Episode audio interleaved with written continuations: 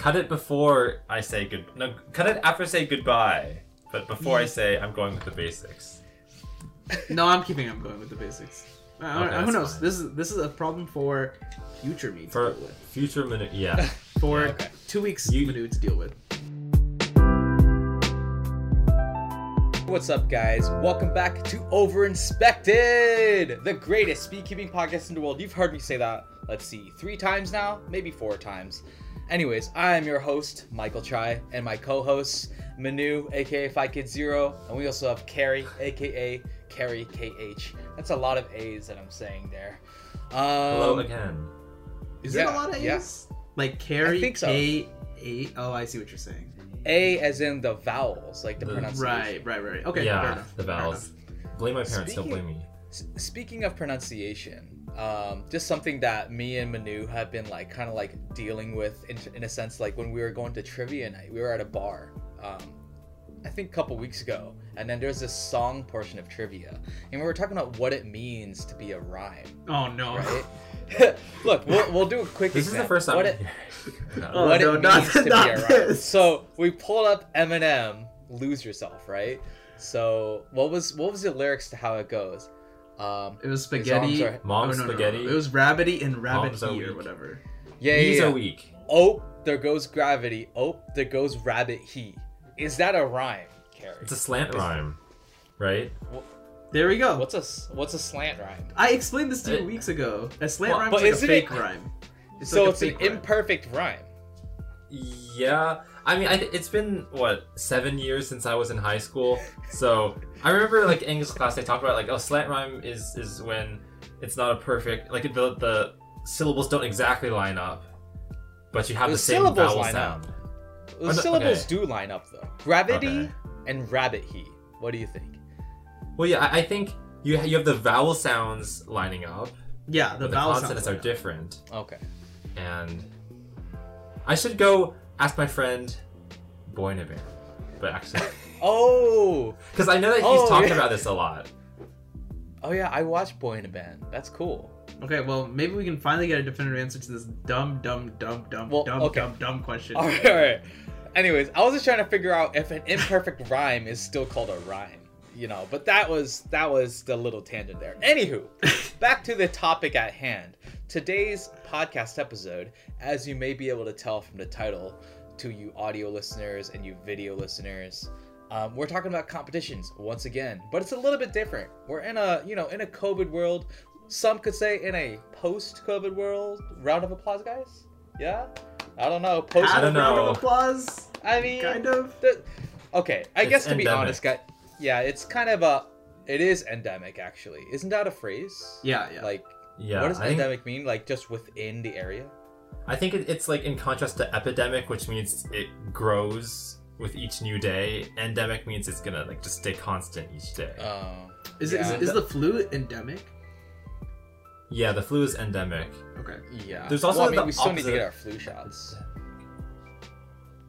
That's true. None of us are immunologists or virologists, so we have no idea what we're talking about, as always. But, I mean, the point of it, as you guys will probably be able to tie together, is how COVID-19 has affected competitions. But really, from a logistical standpoint, as an organizer and a delegate, what's kind of mind-blowing is how all the competitions that have been announced during this period of 2 years has been fulfilled, filled to a max capacity within... Instantly. I would say 1 minute is an exaggeration, but it's not. That's the crazy part. So we're just kind of discussing this a little bit more. Yeah. Oh, do you have any thoughts, Carrie? I was just going to say that it'll be interesting to hear you two's perspective on this, because I have never organized a comp, so I don't know what it's like on the other side of this process, but I'm curious because I do notice it filling up within a couple minutes. Right. Yeah, I don't know. Have you organized any?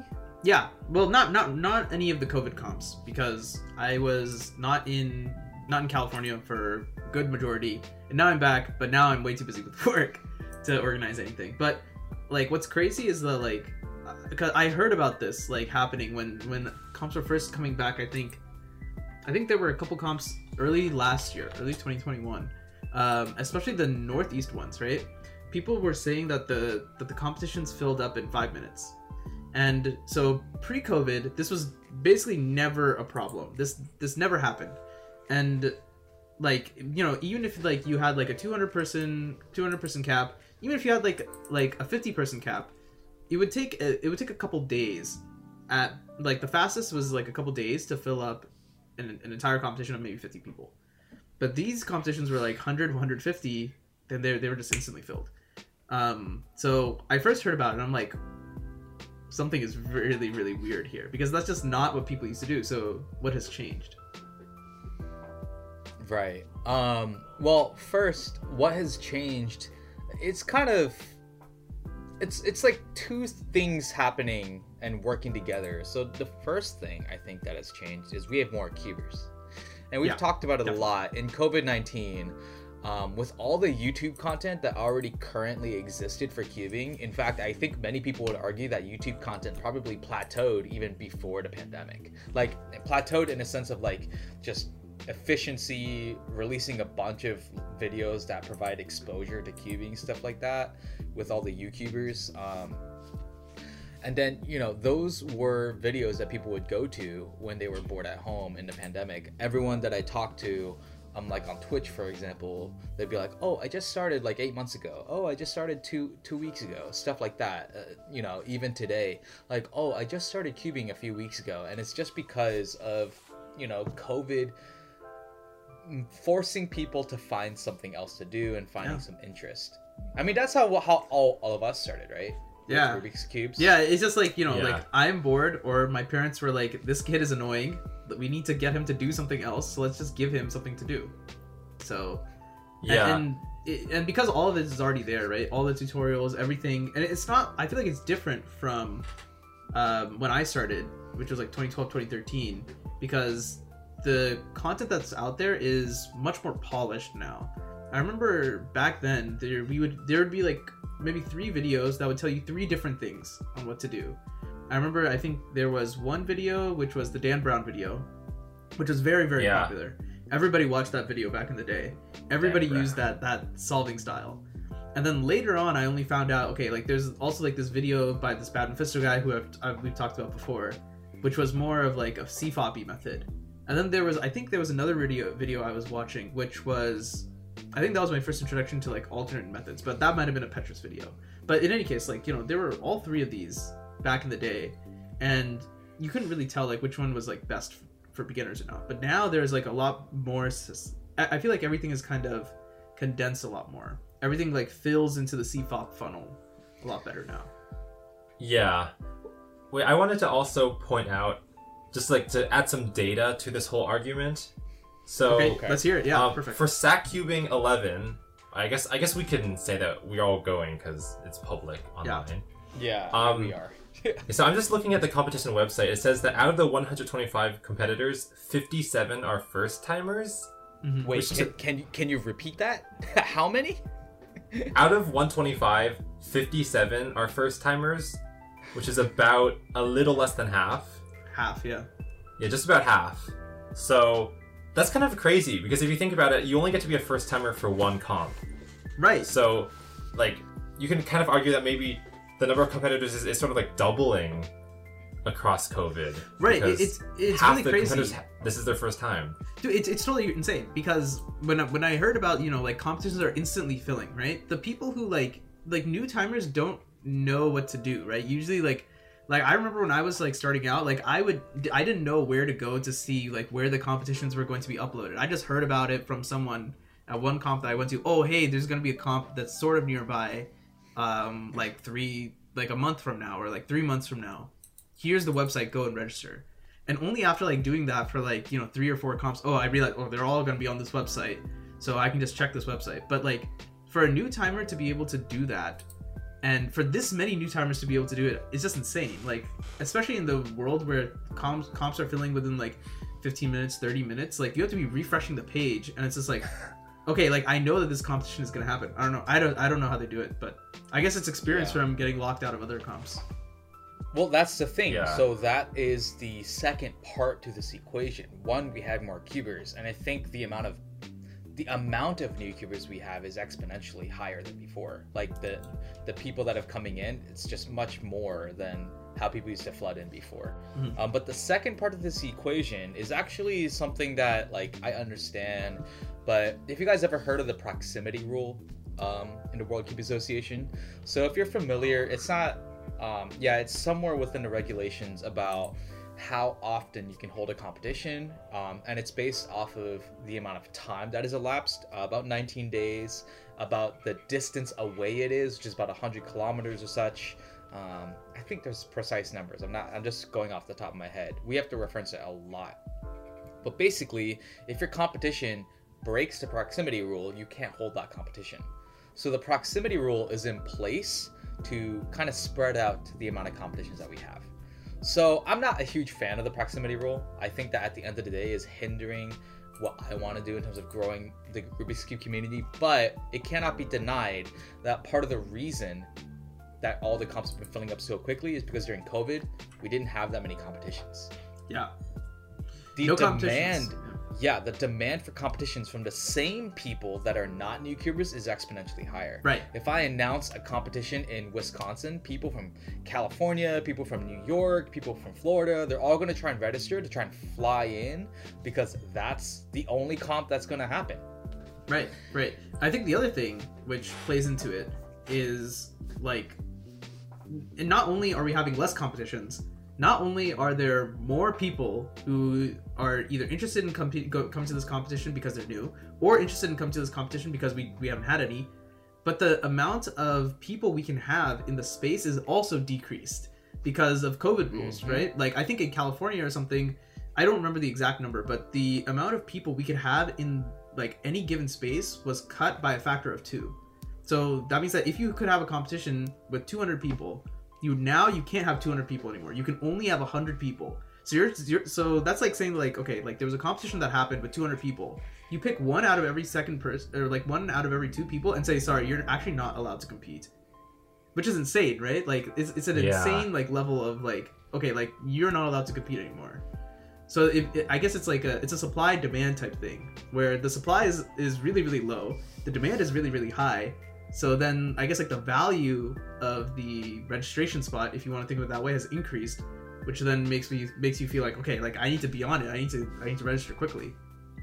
I don't know. Very interesting phenomenon. Well, I think this whole conversation is making me think about how cubing comps compared to other hobbies or at least competitions is pretty like open-ended in that anyone can just register.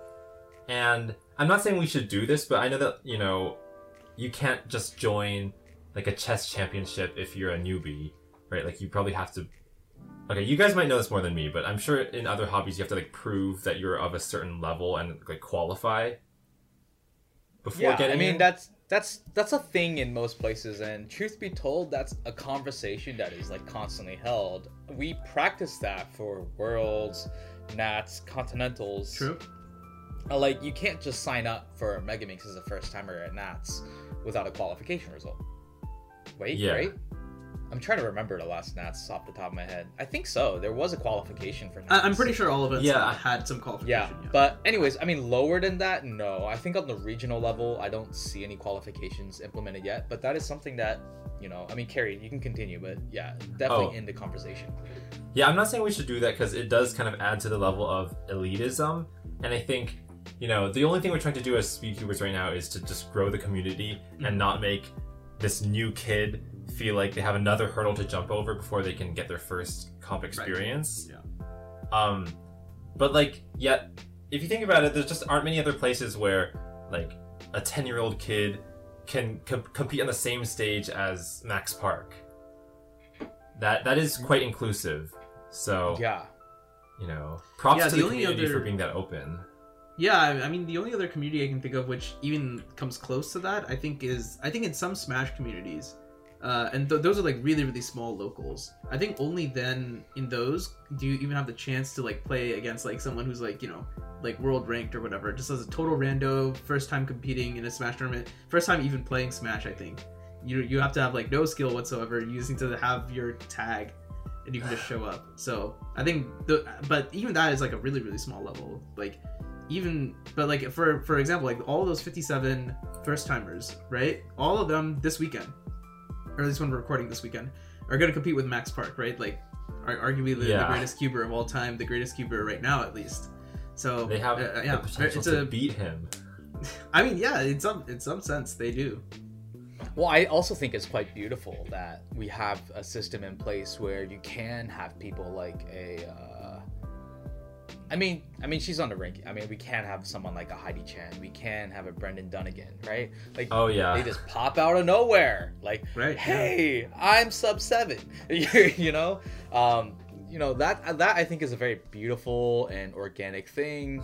I mean, for example, I just held a competition in San Luis Obispo. Not my greatest competition, but there was this guy that got 90-something in the world for 5x5 average. Yeah, that is nuts. Oh, and then right. Yeah, that is nuts. And then like I'll expose myself a little bit here for that competition. He took it so serious, and this is something where I kind of see the growth of the community kind of turning more competitive, and it just is. It makes me feel a little bit queasy to think about, but that same kid got not so great an average in the finals, and he was crying profusely. And then for me, I felt so bad because I provided the space for that negative experience for him. It already was, I don't think, a very well-run comp, objectively speaking, and the kid was just bawling and crying, and it was like everyone could hear him, and like, he was a kid. He was like, I don't know, not very old, guys. You can imagine how they can cry and, you know, not be able to control themselves or, you know, stuff like that. It's just emotional, right? And that's how cubing has become almost hyper competitive. So the same thing that allows that, you know, that beauty of just having this first timer be super competitive and surprise everyone and just, you know, kind of like, I'm here. With that growth also comes the situation where people are extremely upset with their results, and this is like, you know, that's not why I go to comps for the results for the most part, but I mean that's part of it. Yeah, I don't know. Yeah, I wonder if there's like some amount of not with this particular person, but I wonder if there's some amount of play where it's like, okay, like if I register for this competition, you know, and like I somehow get in because, you know, it's difficult to you know, be able to register for competition nowadays. I wonder if it's just like, you know, this is my chance. Right, whereas like it's like an opportunity, right, where you have to consider like, okay, like the next comp is not going to come around for a while, and even if it does come around, like, you know, like 2-3 months from now, I might do all I can to register, but if the site crashes or, you know, I'm a couple minutes late or whatever, you might not even be able to get in no matter how good you are, right? So I wonder if that like, I guess, like, you know, this competition overflow, which is what we're talking about. I wonder if that has to play in with any of this stuff. No, totally. And then, you know, you bring up a great point. For that person, their experience with cube competitions is, I'm going here, and I've been practicing for 6 months to go to this spot that I registered for. And then I'll have one more, maybe 2 months from now, and after that, I don't know. Right. Where in the past, that wasn't a problem. In fact, in the past, we held a comp like more than once a month sometimes, and we would have a spreadsheet of all the events that we would do, so we would hold each one with a proper distribution, so competitors wouldn't have to worry about that, having more competitions. So this is all that kid knows. This is the only competition experience that he knows so far, and that's part of the reason that I'm just like, I feel like, dang, this is so bad. I mean, the one thing is like, for us, you know, because we've been in the community for many years, you know, we've helped like run competitions, things like that, we know a lot of staff. For us, like, we know that, like, you know, more comps are coming. We're not deliberately trying to not hold competitions, right? But I guess like on the inside is very different than being on the outside looking in, where it's like, okay, like there's like the air of uncertainty, right? It's like, what is going on, you know? Like, I don't know when the next thing is going to happen. If it does, will it be close to me? You know, I mean, there's that, right? And then it's also just like, there are things like, if you're a kid, like, are my parents free to drive me there? Like, you know, will they be able to stay with me there? Things like that. So, you know, a lot of factors go in, but in any case, I feel like the whole competition overflow is strictly bad in my opinion. I can't really think of a good reason for it to be good. Yeah. Right. Yeah. I think this is sort of maybe talking about a slightly earlier topic, but I was thinking about how you said that, you know, before COVID, we never had a problem of competitions overflowing. Or no, I guess more about like kids signing up for a competition thinking this is my one and only chance for the next 6 months or something. I think it's interesting to think about how back in like 2003, like right at the beginning of the WCA, it was probably similar because back then the community was so small that they just couldn't, or I guess like there just wasn't the sort of demand to host competitions a lot. So it's interesting that the community growing for the first decade caused there to be, you know, more opportunities for cubers, but now it's grown to the point that like that reversed somehow.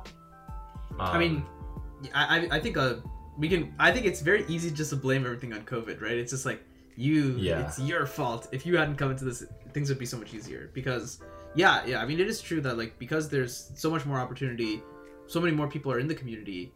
I feel like that is also builds more opportunities, right? It's like the more people are into cubing means that like, you know, more people are interested in helping out like competitions, and those people are interested in maybe organizing competitions, and then eventually very like down the road becoming delegates, you know, like financing competitions, things like that. So I feel like it kind of grows on itself. So like it should all scale at the same proportion, like that's what it should be.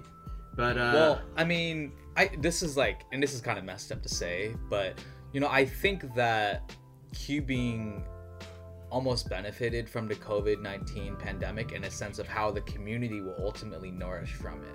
Right now, obviously, like the pandemic, it was like a ton of bad stuff happening. A lot of people lost family members and stuff like that. But cubing was highly like profiled by a lot of people. There was these things where we had the cubing at homes. That's where like the Red Bull collaboration really started to flourish, right? And then I'm personally of the belief, and Twitch grew because of the pandemic. But I'm of the belief that Twitch content for cubing is actually the next step in content creation for cubing. That's just my personal belief. And then Twitch, I think the Twitch community and the cubing community could kind of like coexist in a sense. And I see that in the future. Shameless plug. It's just growing pains. Right now, we're at the what's it called? The inflection point of like it being difficult and easy. Right now we're at that inflection point where it's at its hardest, but we're going through it right now, and we're about to like really hit our stride as the world continues to slowly go back to a sense of normalcy.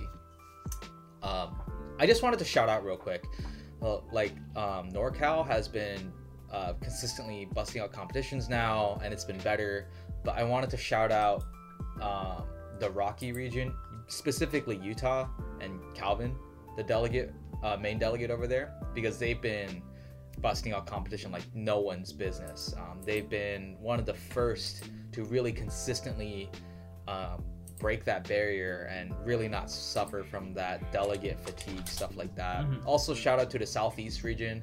The Southeast did have quite a few competitions, even at a smaller scale. It's just getting the movement, getting everyone back into the routine of competitions. Like, huge shout out to those two regions. Yeah, I think it's interesting to see, like, because especially with NorCal, you know, we're all like coming back into it now too. It really makes you feel like, okay, like this is like the first step back towards normalcy. But then again, that's also what we thought about 9 months ago. So I guess we'll little tempered expectations. Omicron was aggressive. I mean, it had no business being that aggressive. It was very rough for a lot of people, and of course for cubing as well. I think in NorCal we had a couple competitions planned. I think we had two competitions planned in January, but they just got axed. Yeah, well, so let me think. So long story short, we talked about how the demand has gotten a lot bigger because we have more cubers, right? And we have less competitions. I did want to go over a little bit just how logistically it was being dealt with.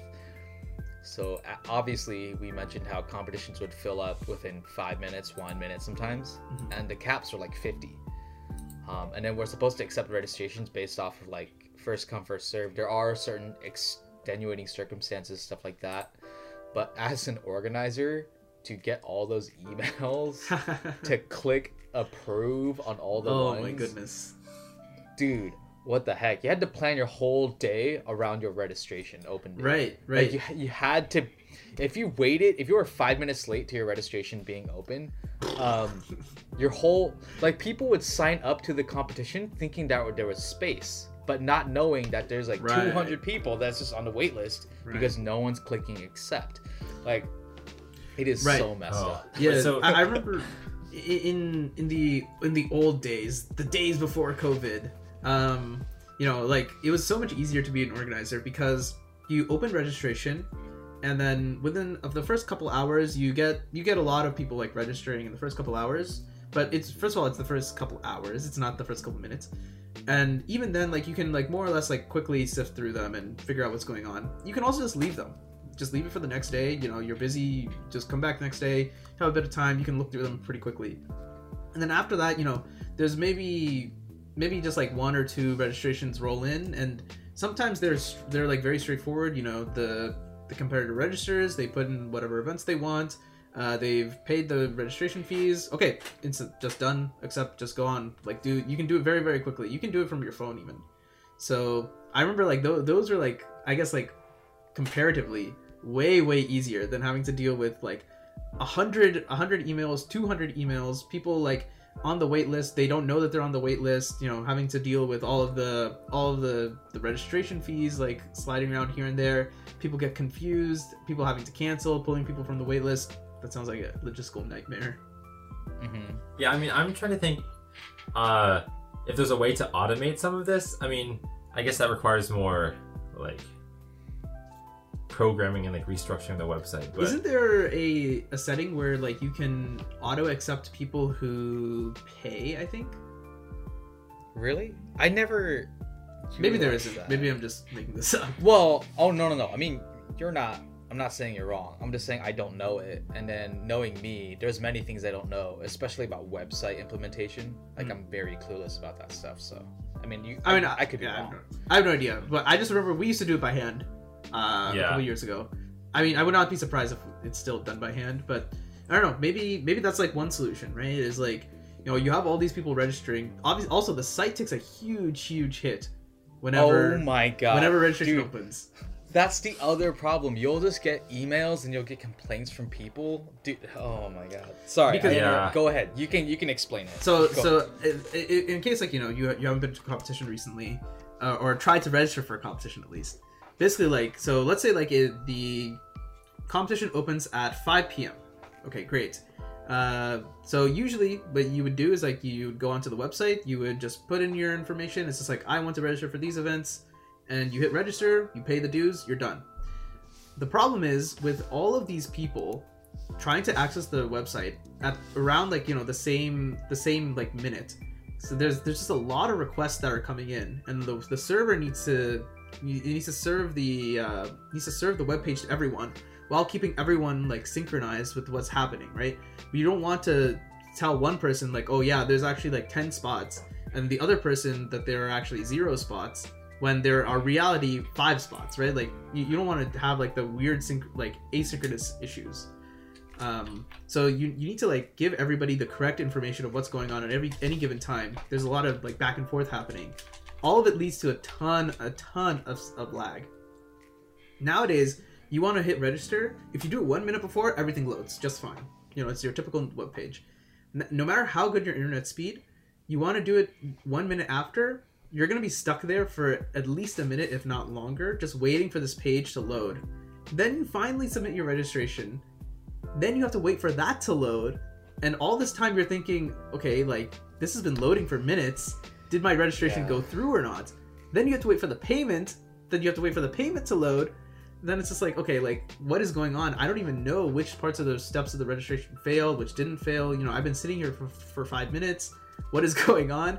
All of it, like, you know, it might not be that bad at the end of the day, right? Like, it's just 5 minutes of your time. You know, you could go do something else. Go make yourself a sandwich or something. But it's just a bad experience, right? It's a bad experience registering for a competition. It's just like, you expect it to be, it's all done online. You know, it's all done, at least submitting the registration, forget about getting it accepted or not, is all done electronically. There's no one that's like, there's no guy that's sitting there, it's like, okay, like, hello, person A, okay, now, like, this has been officially submitted. So you expect it all to happen instantly, but when it doesn't happen and you just see this stupid web page loading, it's just like, okay, like what is going on? Which I think is really, really bad. And I don't know. Maybe I don't know what kind of steps the WCA took to improve it. I don't know if they did anything. Maybe they did. I have no idea. I mean, yeah, just listening to this, it does sound like a self-perpetuating problem, because I know that when a website lags for me, I'll try to refresh it, but then that adds more calls to the website. It's another so it's like a snowballing thing. I mean, I'm just sort of like brainstorming just out there ideas, and what I'm thinking now is the main problem is that everyone is trying to get in right at like 5:01 p.m. like right at the like when the clock hits. I wonder if there's some way to like stagger it out, so it's like people whose last name starts with A, you register at like 5 o'clock, and then if it's B, then it's like 5:01. Right. I was thinking about this. Like somehow just oh man. Like what is the solution, right? Like is there a solution? Like is it maybe like okay, like the number of people who bookmark the page versus don't bookmark the page, or like, you know, we're only going to accept like 50 submissions in the first 10 minutes, or like yeah, well, like is there a solution? Yeah, maybe. Well, I didn't want to assume, but I would imagine the easiest way to make it non-exclusionary, in a sense, expand the server size. I'm not sure what that necessarily means. Like, yeah, pay more for more of your domain or something like that. I don't know how it works. Is that an option? I feel like it should be, because I'm thinking there aren't more than... Okay, I mean, this is a lot, but I can't imagine there's more than like 300 people trying to fit into like a 100-person comp. And I feel like most major websites should easily be able to handle like even 300 people at once.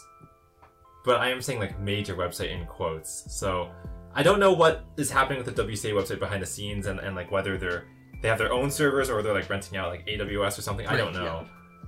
Yeah. But if it's... And by the way, yeah. Not to diss on the software team. The software team makes a lot of really, really cool stuff. Everything is made by the software team. It's just like a problem that they were not built to deal with, right? And they're volunteered. Yeah, I mean, that's they're working for free, guys. Yeah, they're just putting in like out of a passion project. You know, they built this thing that survived for what, 15, 20 years at this point. And it's been making like a lot of improvements, right? It's like I remember. Do you remember, very good. I mean, remember the old competition websites, right? Where you'd have to do it. You couldn't even do it on the WCA website. You would have to like link the WCA website page would just be a link basically to another website where you would actually submit the registration. It would all appear there. It was. I mean, that's just how it was done in the day. But like looking back at it now, it's like, why would we do that? Like. Obviously, it just makes sense. Everything just happened on the website, but obviously that took a lot of work.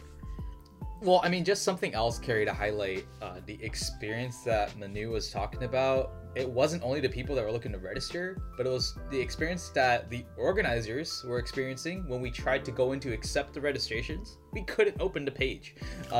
And the other issue is people trying to register for other comps, or people just trying to browse the competition page on the WCA. You couldn't open the website. It was really bad. I mean, no, that makes sense, because the website just being used by a lot of people at once. But I am imagining that the people who are just like browsing the website, if you like graph, you know, the activity over time, it should be like pretty constant throughout the day. But then you get these huge spikes, maybe like every hour, like on the like what do you call it, top of the hour, when some competitions will open. Makes sense.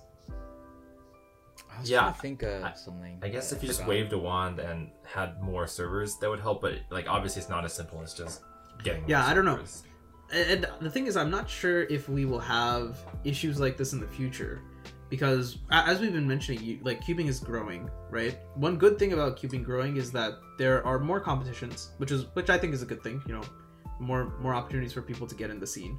But one thing that is not growing is, or at least is not growing at, I think, at the same pace, is major competitions like size. So we're talking like national championships, continental championships, world championships, right? I think Worlds 2023 is supposed to be only like 1,000 limit, whereas like if it were held in Chicago, I think it was going to be like 2,000 or something, or it was going to be larger. In any case, like. clearly we are not, the Cuban community is not scaling at the same rate as the world's capacity. So I don't know. This is just a total, like, I'm totally surmising here. It seems like at some point we might reach a point where it's like, okay, like a lot of people want to register for worlds, nats, continental championships, and there isn't that much space. People know that there isn't that much space. So then, okay, everyone's going to try and get in on the first minute to try and secure their own spot. But then that, you know, we're going to have all these problems again, which may or may not, like, I feel like that's something that we might need to deal with. So I don't know. There might be a solution. Maybe there isn't a solution. Maybe we just need to beef up the compute power.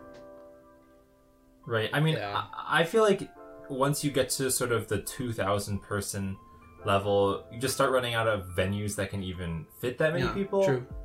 And also, like, the fact that judges and runners have to, like, call people's names. If you're, like, calling across a giant, I guess, like, for Worlds, people have, like, the listed, what do you call it? Like, a station that you have to go to compete. So it's not like they're just being called out of the blue. Mm-hmm. But I think when you have too many people and you're trying to hunt down this one competitor who hasn't showed up yet, like, it's, that doesn't scale very well to that many people. Yeah, I don't know. Maybe it's a non-concern. Maybe at that point, you know, cubing has become big enough to the point where we can just get more expensive venues, which have a lot more people. Maybe you know, in 40 years or something, instead of having like a 2,000 person Worlds, we'll have like a 10,000 person Worlds. Okay, that's probably ridiculous, but I mean that would be amazing to see, right? 10,000 people competing at Worlds, and those are competitors. Yeah. Yeah, I mean, you know, with the world's capacity, I mean, you could make an argument that, in theory of how worlds works, that why would we increase the competitor cap? Because there's qualifications to them as well, right? And then, like, you have to be at a certain caliber to compete. So you could even argue that you could keep worlds that way. But I remember in a previous podcast, I brought the idea of maybe separating what a worlds is and a convention kind of deal. So maybe you could make that open registration, the, I don't know, in the future, 100,000 person registration limit, which is like ridiculous. You could make it a convention and then make worlds to worlds. And I guess in terms of growth, you know, there's a lot of things that you could do, but I mean, that's where I come back to Twitch. We could do like e-broadcasts, for example. We could turn it into an e-sport. There's a lot of fun stuff when you get to that level, but... yeah, this is a little far in the future. Maybe a little bit far in the future. It's a little bit off topic, but I mean, that's where growth is headed, so it's not quite off topic, per se. Sure, I'll take it. Yeah, I don't know. I think this was... I don't really have anything else to mention about registration overflow. Do you guys? Yeah, I think we covered a lot of the main points, a lot of the bad things. Hopefully, the one thing you take away from this episode, competition overflow... is bad. Well, we bad when it's like overflows instantly. Obviously, it's fine to have like wait lists and stuff, but you know, we don't want people thinking that like, okay, like this is their one and only chance and stuff like that. We, in other words, we want to, like, I guess, kind of decrease the value of a registration spot. Yeah. Just not make it so intense, like make or break. Yeah, this is like a little bit of an organizer-delegate deep dive, a little bit of how we feel about the situation, how we deal with it, but also just in general, this is not a forever problem. Like I said, I don't think this is going to be a problem as we have more competitions. As we, you know, roll back into full steam ahead with the whole, you know, the country, the World Cube Association as a whole, I don't think this is going to be an issue forever. And we're just going to have our consistent growth that we had pre-COVID as well. Even faster than maybe pre-COVID. Yeah, maybe even faster. And that's a good thing. So we're getting there, guys. Yeah, I have faith. All right. So I guess that's it, guys. Thank you for listening to Overinspected episode 12, 5kid. Yeah, 12? Yes, episode 12. I think 12. So. At this point, I just realized... If you made it this far, guys, you guys are real OGs. Shout out to all your subs. If you haven't subbed, sub. If you haven't clicked like on this, smash the like button, please. All right. And this is Overinspected. Deuces. Over and out. Goodbye. I guess I'm going with a basic.